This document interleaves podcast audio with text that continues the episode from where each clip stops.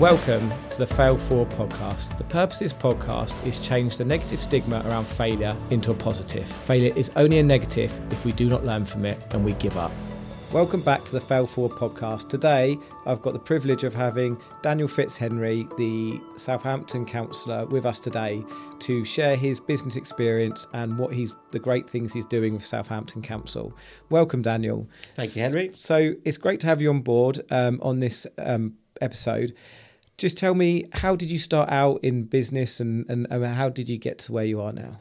Yeah, thank you. So I was very lucky. I started work about 9-10 years old with my family. They ran a sort of retail fruit and veg market stall. So there I was at 9, washing lemons, serving the customers, and was very excited, be jumping in and out of lorries early in the morning and seeing all this activity. So I had an early exposure to business.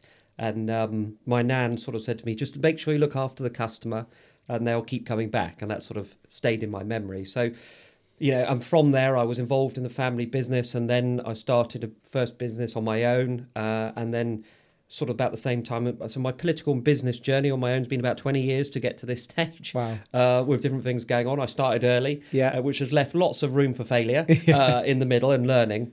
And yeah, I've just grown through it, really, like everybody. You start somewhere and you go, okay, where do you want to go? And you evolve in your thinking and you meet people along the way. But I've been in, you know, I've run a renewable company, I've run a property business, a lettings business, food distribution business. I've been involved in multiple different things all over the place. So it's been an interesting journey, and ran politics and business at the same time. Wow. Yeah. Amazing. So you were growing up around that entrepreneurial family. Mm. So when you then left school, did you go and do further education, or did you go straight into business? Well, I did. So I should have said also, my dad was self-employed all the time, starting new things, jumping around from different business opportunities too. So I grew up here in Chandler's Ford and went to school in Southampton, and then I went to Barton Peveril College, which was great fun. Yeah.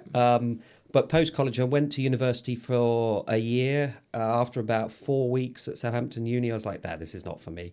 Classroom learning. College was great fun. Turn up, have fun, do a bit of work, learn my own way, and then party and see people and chat. Yeah. Uni, they were like, oh, you've got to turn up to this lecture. You've got to do this. I don't know. No thanks. The entrepreneurial non-conformist in me of doing things didn't come out too well. So formal education sort of stopped at college, spent my first year at uni, left mentally after the first 4 weeks, but physically after the first year, and then learnt my way from there. Yep, excellent. And so what was your first business?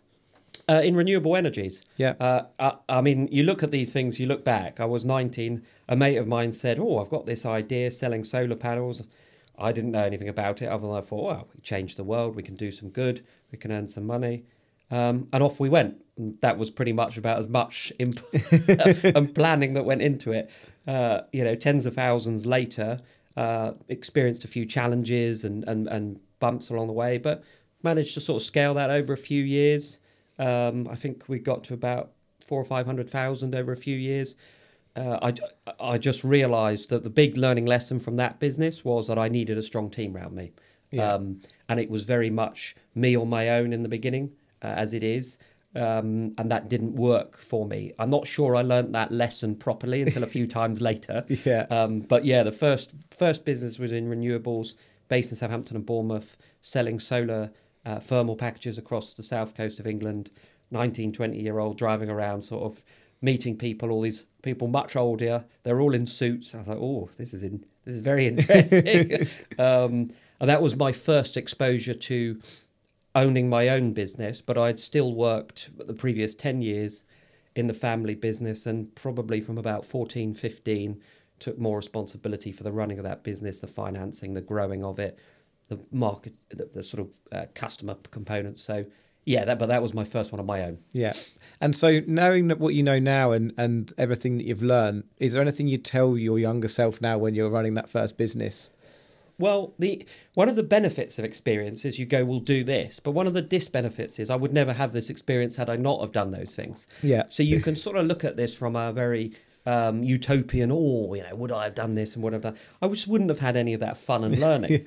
Yeah. I think that the key bit that I now remind myself endlessly, and of course there's more to this story which we can talk about later, is know why you're in the room, what value you bring and who you're working with. Yeah. You know, what is it you're trying to achieve? What's the why driving it? And what value are you bringing to the party? And if you can get those things nailed down, you can make a lot more impact. Back then I was like, yeah, I want to change the world. Let's get on with it. Yeah.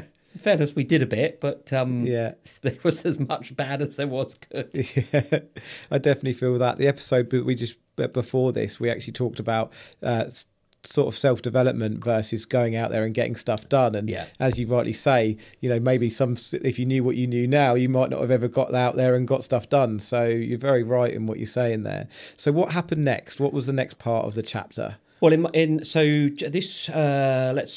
summer 2008, spring 2008, recession, obviously, financial crisis was coming. We were selling renewable energy packages on finance more so then. Finance markets were drying up.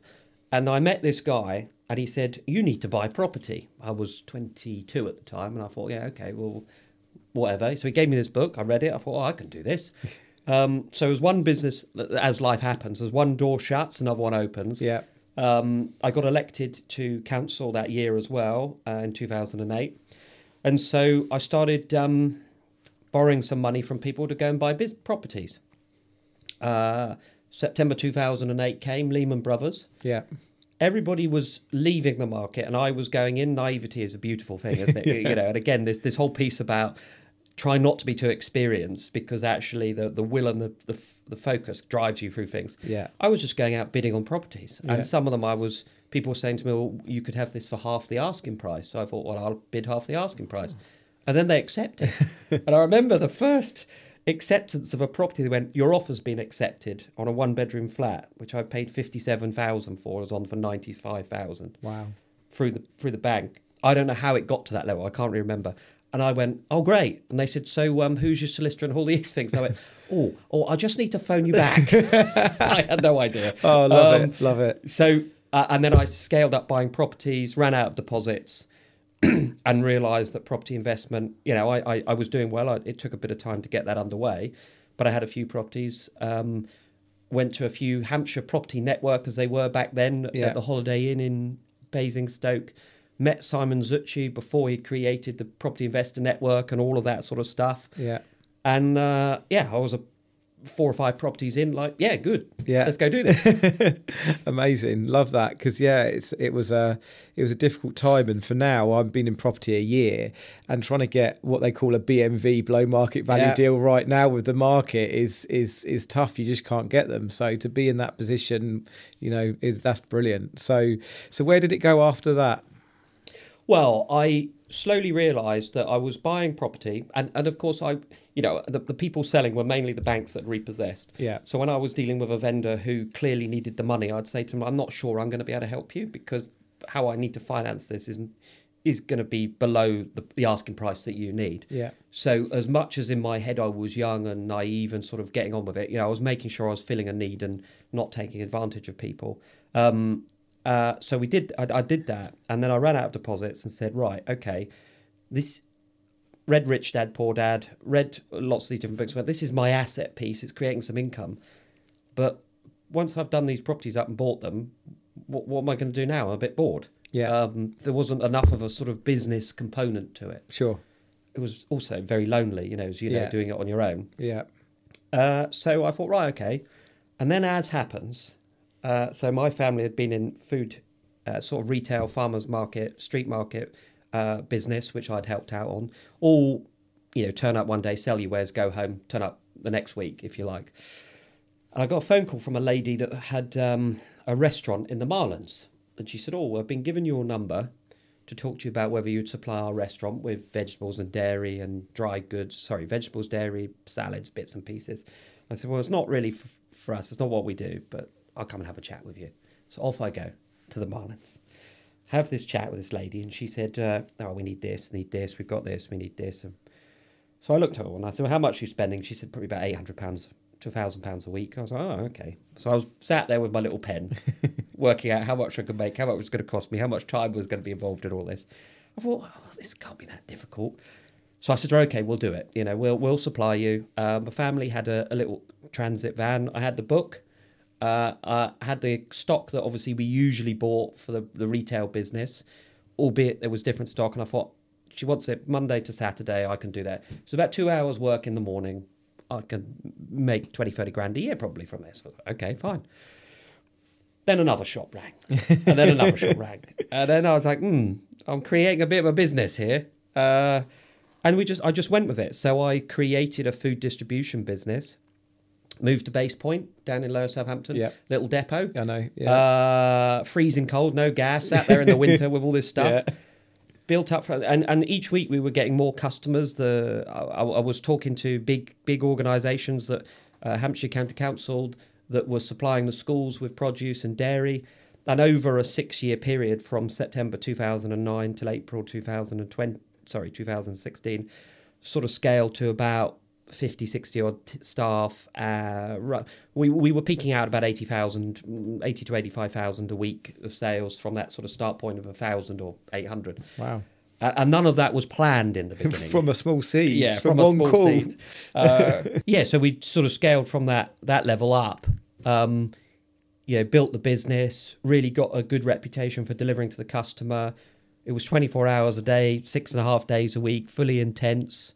In an industry that was pretty competitive, but long and short, I took on too much. I overstretched myself. I thought I was Superman. We walked on water for a bit and then sank heavily, which was fun. But, we scaled a good business. Thousands of mistakes, but a fair few good things right. And we supplied clients all over the south of England, National Trust, Hilton Hotels, Hampshire schools, and a wide range of a lot of food and beverage outlets. Rick Stein's, we helped them open when they opened in Sandbanks, right the way across from sort of Poole to Chichester, up to London and across to Reading. So amazing. Yeah. And what happens from a small seed and that one call. So what were your, say, three biggest learnings from that business? My biggest learning was understand what I'm good at. Yeah. One or two things, and what I'm not good at, thousands of things. Then get the right people around you that are aligned. So my family and I were set this up. They had a holding and we wanted different things, and it got very complicated and difficult for all of us, as you know, family businesses can do, and that was really difficult. But I think you can only know what you're good at by doing things and learning. You can do some contextual text learning, but actually doing is the learning mechanism. Yeah. Then surrounding yourself with people who are aligned to your value and your vision. You can get a lot of people aligned to your vision, but they're not always aligned to your values and wants and expectations. So working through that list is quite crucial. And again, you only know it through trying and then things not working, and then adapting. And then just understanding that it's all just a flow. There's the terminology, it's a game. It's not really it's a game of life. Yeah. There are going to be moments when you sink really low, but actually the low moments of sinking really low, as you said in the beginning, are the moments that you're about to rise really high. Yeah. But you've got to go low to go high, and you've got to go high to go low. Yeah. Because if you don't, you don't understand. And I can't remember the chap's name, but there's an admiral in the US who trains the Navy SEALs. Yeah. And I never forget his conversation about the Navy SEALs that start, and then they start failing in their training. And many of them drop out. But the ones that don't, they start failing. And obviously they have to do the same exercises the next day, double. He said the first few weeks you see these people like near on dead. And then something magic happens.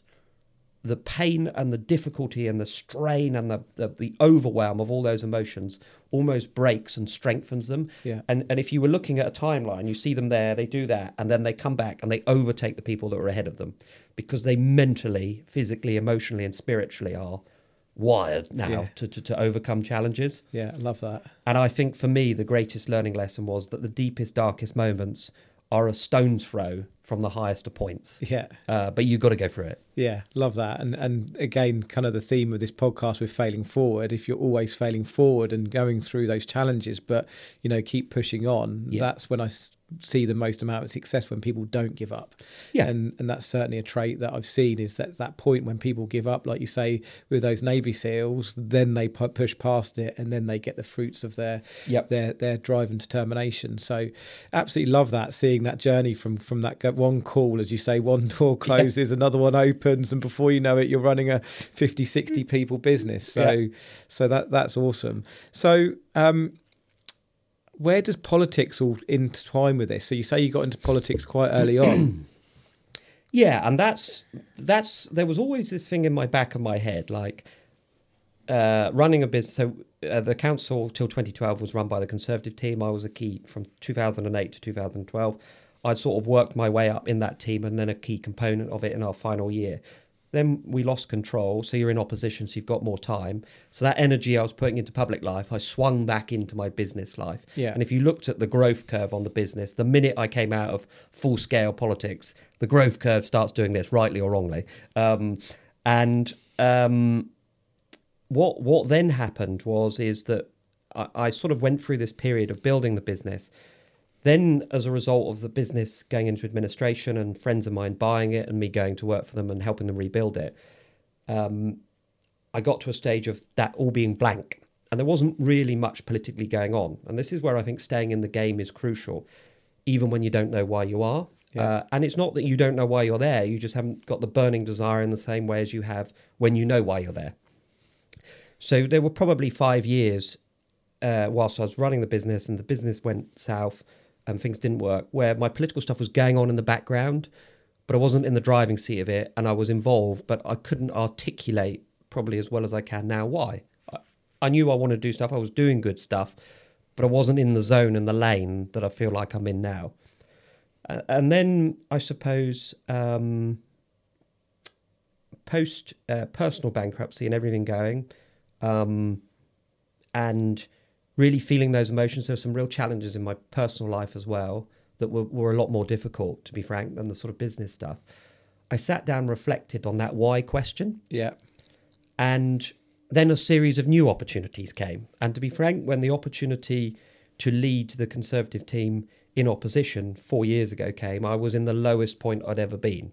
And I remember getting asked, well, you know, will you lead the team? Because the person who's going to lead it may not be around after May, they might lose their seat. Thinking, I can't, you know, I'm sleeping on the floor. My mum lives around the corner, yeah. And I was sleeping on the floor on these free cushions in her house with the phone left. And as you know, in bankruptcy, you don't have anything left. If it's owned, it's gone. Yeah. Thinking, how the hell am I going to do this? But I committed to it and did it. And at that moment, a bit like probably with the opportunity that came a few years previously, there was like this window opened up in my mind where I could see actually everything that I'd done had come together to want to be leader of the council. And before then, I thought about it, but it wasn't like a real burning desire. Yeah. But the minute this opportunity came, I was like, the switch went back on, and I could feel myself like, actually, I'd like to do that. That was 4 years ago this May, and 3 years ago from last May before we won the council. And I knew at that moment, I was like, right, okay, this is my calling now to do this. So politics became the main thing, but utilising all those business skills, the relationship building, the art of getting things done, and the mental and emotional challenge of working through all the things that had gone wrong. Because I was acutely aware, you know, you go into public life, people scrutinise things. What do they think about someone who's you know, business success has been failure, if you like, in inverted commas to this point. Yeah. And so that's how I got to sort of 4 years ago. And then my life for the last 4 years has been full pout, political, wanting to aim to win control of the council, which we did last May. Yeah. So I spent 3 years focusing on that. And now we're delivering that vision for the last 10 months since last May that sort of started coming to me in May 2018. So, you know, these things fly about. Absolutely love that. I mean, you're so right in so many things you're saying. You know, the failure, like we've done a few episodes now, and I always say that failure is only a negative if you just give up. Yeah. And you don't learn from it. And obviously you've learned a hell of a lot in that time, and to go on that journey is inspirational. So what is it that you think within yourself that got you to a point where you just didn't give up? You know, back in 2016, when you're staying on your mum's floor, did you think, do you know what, I'm just going to give up, I'm just going to go and get a job? What was it that was really driving you to want to take that role within the council as well? Yeah, and I think at our lowest moments, I was very lucky, which then led to a very painful scenario. That in my deepest, darkest moments in my business, someone entered my life that shone a light on and reminded me who I was. And the challenge for me is and was that later, you know, a year or so later, when bankruptcy came as well, and the opportunity came, the reason I didn't give up is I made a commitment to myself and said, heaven, high water, or hell, or whatever you throw at me, I'm going to do this. And my I'm going to do this is I'm going to commit to this role to do what's right, what I believe, you know, I'm being asked to do from whatever our belief in a higher power. For me, the pain entered me into a mindset of understanding there is something much greater in us than just us. Yes. Yeah. And I found that in those dark moments. And from that, I had if you do, you know, commit to doing what you don't believe you can do, what you don't believe you can do, commit to doing what you don't know how you're going to do, and all the answers will come. And so I was absolutely determined when I felt that I was going to do that. And I did that because in the darkest moments, sort of a year or so before that, someone had sort of entered my life and shined a light on me and reminded me who I was and what I was capable of. And I think the key bit for all of us when we're in the dark space, we have to have someone who can see in us the thing that we've forgotten how to see. Because if we don't have that, albeit sometimes it comes to you and sometimes you can have epiphanal moments, it's very difficult. And I was very blessed to have that. And I made a commitment to myself that if that person entered my life to help me at that moment, that I'm going to do the same for anyone else that I enter their life for whatever reason, whether I know I am or not, to help them. And that's what motivates me in my political role, because I see my role as leader of the council, as chairman of a city, of driving this city forward, is to say, at the moment you need us, we will be there. Now, if you need us for a difficult reason, we will help you. If you need us because you want to grow your business and you're not sure who to talk to, or you've got an idea and it's getting stuck, then we'll help you too. But if you need us because you're there and you're facing abyss there, then we can't do it for you, but we will be there to say to you, remember who you are. And that's what drove me, and what continues to drive me. And there were moments, I spent 4 years not really having any money, not really having a job, messing around with stuff, trying to do this political stuff, recovering from bankruptcy, still owing my family money, and going, I have all these commercial skills, but I'm spending all this time giving it back to the city in a way that doesn't pay me, bluntly. Yeah. And that fear through my mind was, how are you ever going to get out of this scenario? How am I ever going to afford to, because, you know, I get a small allowance for my role and I'm now in a position where I'm reasonably looked after, but there's no continuity with that. Politics is not an income strategy, if you like. Sure. So it was always like, how am I going to square all these things? But I just said, I'm going to commit to it. And I've been very, very lucky and grateful that people have helped me. And as I say, my sort of driving ambition now and purpose is that I will help them when they need it. Yeah, absolutely love that. And it's inspirational. And I love the transparency that you've got with all of this. It's great to have somebody leading that's got that experience and everything you're sharing. So I just want to take you right back. Mm. So were your family into politics? Where did the politics part of it come from? Well, my grandparents ran the business. Yeah. And my mum's side of the family, and I worked with them. But I lived with my grandparents at the weekend because I was sort of going to work with them. Or my nan ran the business operationally, and my granddad looked after all the finances. And my granddad was incredibly intelligent, self-made sort of intelligence, very politically opinionated, let's put it that way. So every Sunday, as a young chap, I'd go round the road and buy the Mail on Sunday so that he could read it. And then the Politics Show would come on, and then BBC South. Very routine, sort of sit. He would sit in his chair, I would sit here watching the TV with him. And so I was exposed to all of that. But I must admit, I used to look at him sometimes and go, okay, it's all right talking about all this stuff. Well, what are we going to do? You know, and you'll probably know this, small business owners and certainly in the market environment have lots of opinions on things. Yeah, for and sure. So I said, okay, right, guys, you know, if we've got all these opinions on things, well, we can't just sit here and moan, we've got to do something. So I think that sort of started the want to do something. But the political exposure, which actually my granddad and all that side of the family were all Labour Party supporters. And so, you know, I'm a Conservative elected, but I've started at sort of in one political background and transitioned, if you like. So that's how I started getting exposure. And then when I was at school, I was elected as the first member of the Youth Parliament, which was basically a body set up nationally. So I represented the city age 14, 15, and that was in 2001, something like that. That got me into, wow, what's this? It was non-political, but it was just exposed. It was the first beginning.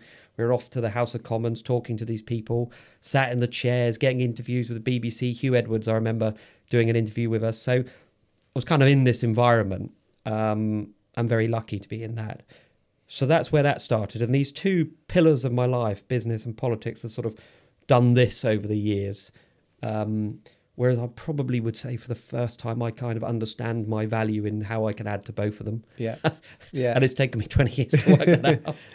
But that's amazing because you've got the right mix. You've had the business experience and then a mix with the politics. You know, that's how you can really help Southampton. And, you know, I absolutely love what you're doing for Southampton right now. The whole Get Southampton Moving has been really, you know, it's caught my eye, and I'm sure it's caught a lot of businesses in Southampton's eye, because it really means a lot to be looking at the infrastructure and looking at how making the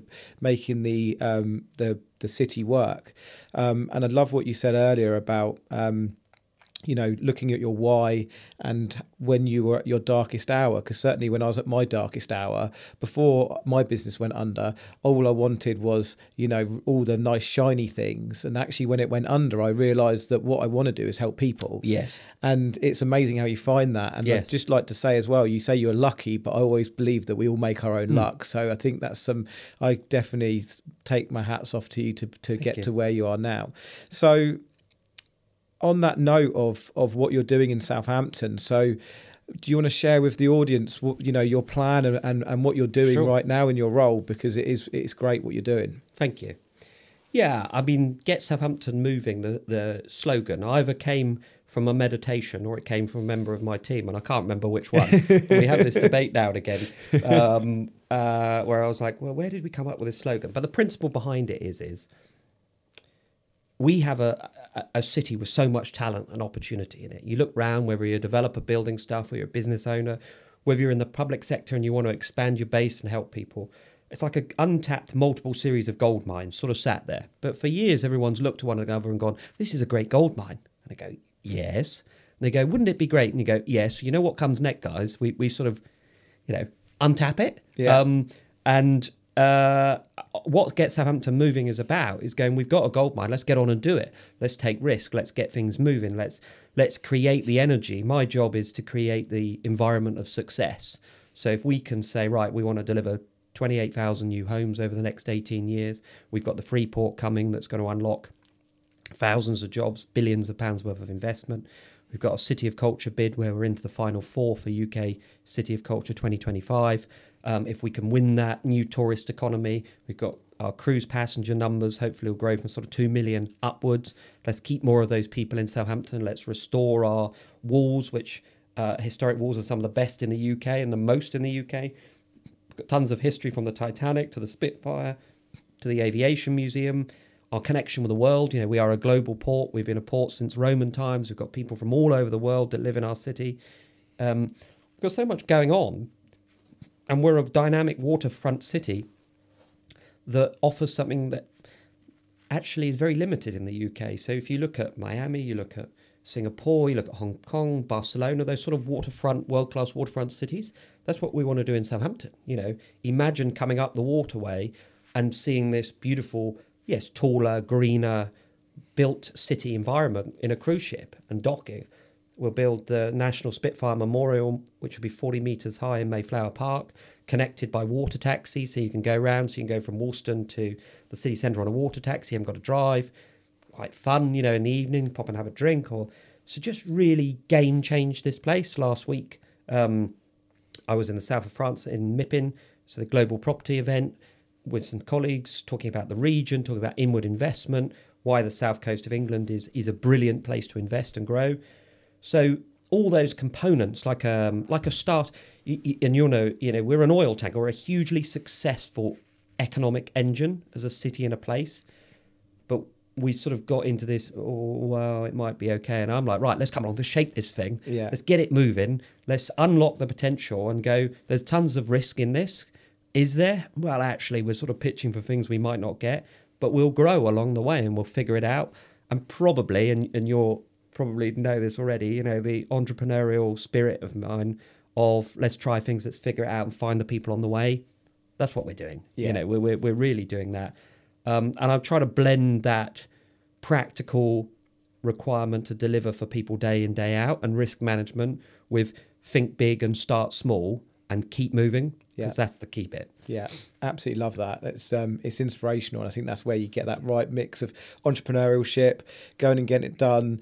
As I say, one of my mentors, Rob Moore, says, start now, get perfect later. Yep. You know, going out and just getting that done and making things moving, because it's what creates the great infrastructure around Southampton. So what's the next year looking like for you? What's the plans for next year? Yeah, so we've got elections in May. So hopeful plan is that we're re-elected and come back the other side with an increased team. That's the start point. Yeah. In terms of then beyond then, obviously by the end of May, we'll know whether we won UK City of Culture 2025. Yeah. Our Freeport status should be signed off early summer to go live. We've then got a huge amount of investment going on. So we've got the restoration of the sort of historic walls, the monuments in the city, tidying those up. We're really working on mass transit solutions. So can we get trams, more rail in connecting the city, which will unlock tons of development potential sites. Yeah. And the water taxi stuff is coming as well.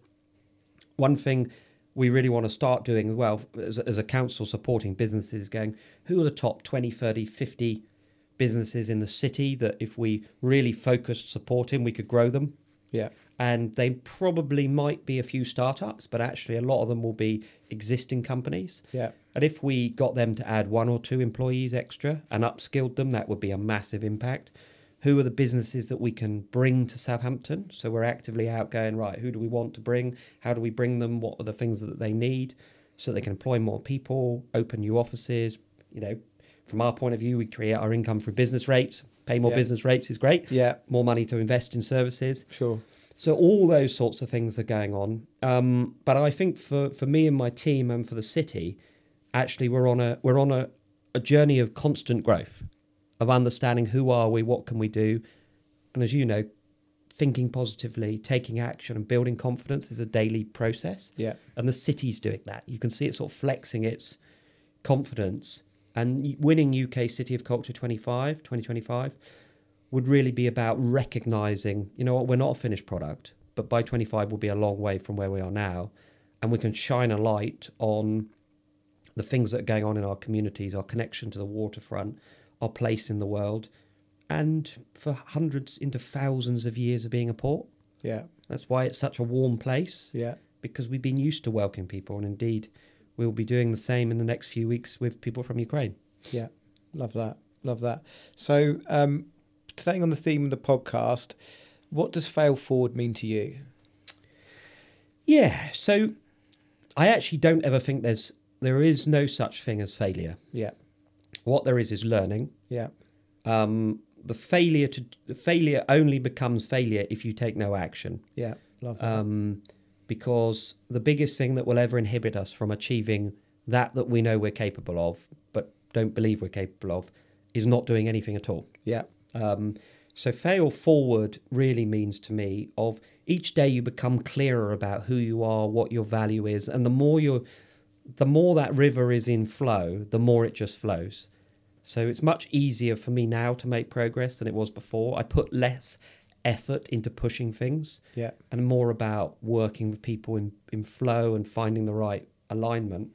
So actually, it's just progress. It's just life. It's growth. It's we're an organism that's growing every day. Windows are opening, new opportunities coming. Our cells are dying and growing, and it's evolution in its own right, in my opinion. So the more you can fast track that through, listening to this podcast, learning from other people, understanding who you are, being proud of who you are, accepting the things that you aren't naturally gifted at, starting to check in with your own consciousness. Why do I think I need to be good at this? Well, someone told me.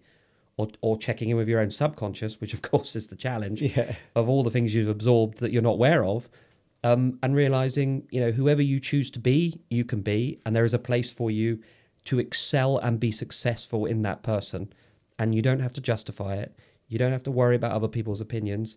You don't have to worry about whether you can monetize it, because it's purpose-driven. You wouldn't be here if there wasn't a reason, in my opinion. And so that's what really Fail Forward means. It means that we can become the best version of ourselves by fine-tuning. It's like artwork, isn't it? It's a tapestry. We're drawing this beautiful picture every day, and every day we just keep doing it. Yeah. Absolutely love that. Yeah, I love the term trying to be the best version of ourselves and how we constantly trying to improve and evolve. It's definitely the way we've failed forward for centuries and the world. It's the evolution of time, isn't it? And the constant learning. So absolutely love that. So if anyone's listening to this podcast now and is sat at home and they're feeling like everything's caving in, they're going through a tough time with their business, what bit of advice would you give them to keep carrying on?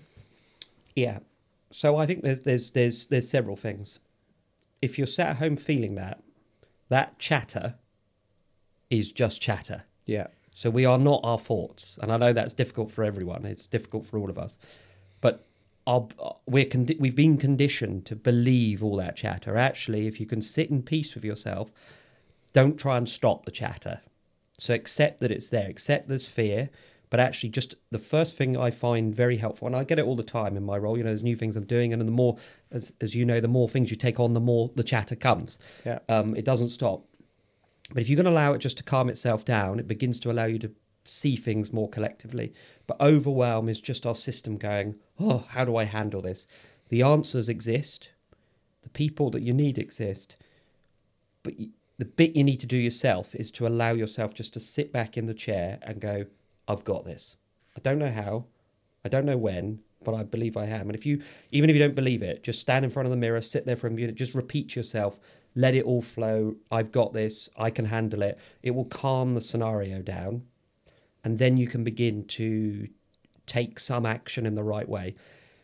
If you don't have to do that. If you just take the action, it will be fine, but you will take action you don't need to do because you're doing it based from a place of fear rather than the place of I've got this. So the first thing we can do is condition our own mind to believe whatever the challenge is, we're greater than it. But it might feel greater than us. The second thing is then, once we've got into a slightly calmer position, is who are the people that can help? And if we don't know, ask. So I'm a great believer in the principle of if you ask, you receive. Ask, if you have a religious belief, ask for guidance from whatever your belief in something is. Ask from your better partner, other half, someone you meet in the street, whatever. There is someone that can help. Drop me a message on LinkedIn or social platform, or yourself, Henry, or anyone in your network. The answer will come. But it's incredibly emotionally overwhelming and difficult when you're in that moment. Yeah. And I get that. But if you can do the initial step, the answers will come. And that's very simplistic, but it's the principle that underlines it all. Yeah. Definitely. Thank you for that. So it's been wonderful having you on today. If people do want to connect with you, what's the best way to connect? Yeah, sure. Probably LinkedIn's the platform I use the most. Yeah. And then, we can have a chat or send an email into my office from there, which I'll give you by email. But LinkedIn is the best, easiest platform, but I'm down with the cool kids on TikTok. Yeah. And Instagram and Facebook, but LinkedIn's the best one. Drop me a message. Happy to have a chat. And how can we help? Because that's what we're all here to do. Cool. Have you got any final words you want to say to the audience? I think I would just say to everybody, most of the things that you are thinking that are going to stop you are in your mind. and those are conditioned programs. Deep in here, inside, we already know the answers. We know who we are. We know what we're capable of. Follow through on that and believe and commit before you know how, and the rest will work itself out. But thank you for having me, Henry. Amazing. No, you've been an absolute inspiration. I love your journey. It's so great to hear what you're doing to inspire Southampton and move it forward, and using your entrepreneurial business experience mixed with the politics. It's absolutely fantastic. So thanks for coming. Thanks for being on board. And thank you, everyone, for listening to the Fail Forward podcast. If you've enjoyed what you've heard today, please like and subscribe on the channel that you've been listening on, and also share, if you can, with other friends or on social media. It'd be fantastic to broaden the reach of this podcast. So the next episode, I'm going to be going into the 4 pillars of a sustainable business. So they are what I believe that you need to put into any business to help it create a successful business and stand the test of time. Thanks all for listening, and I'll see you next time.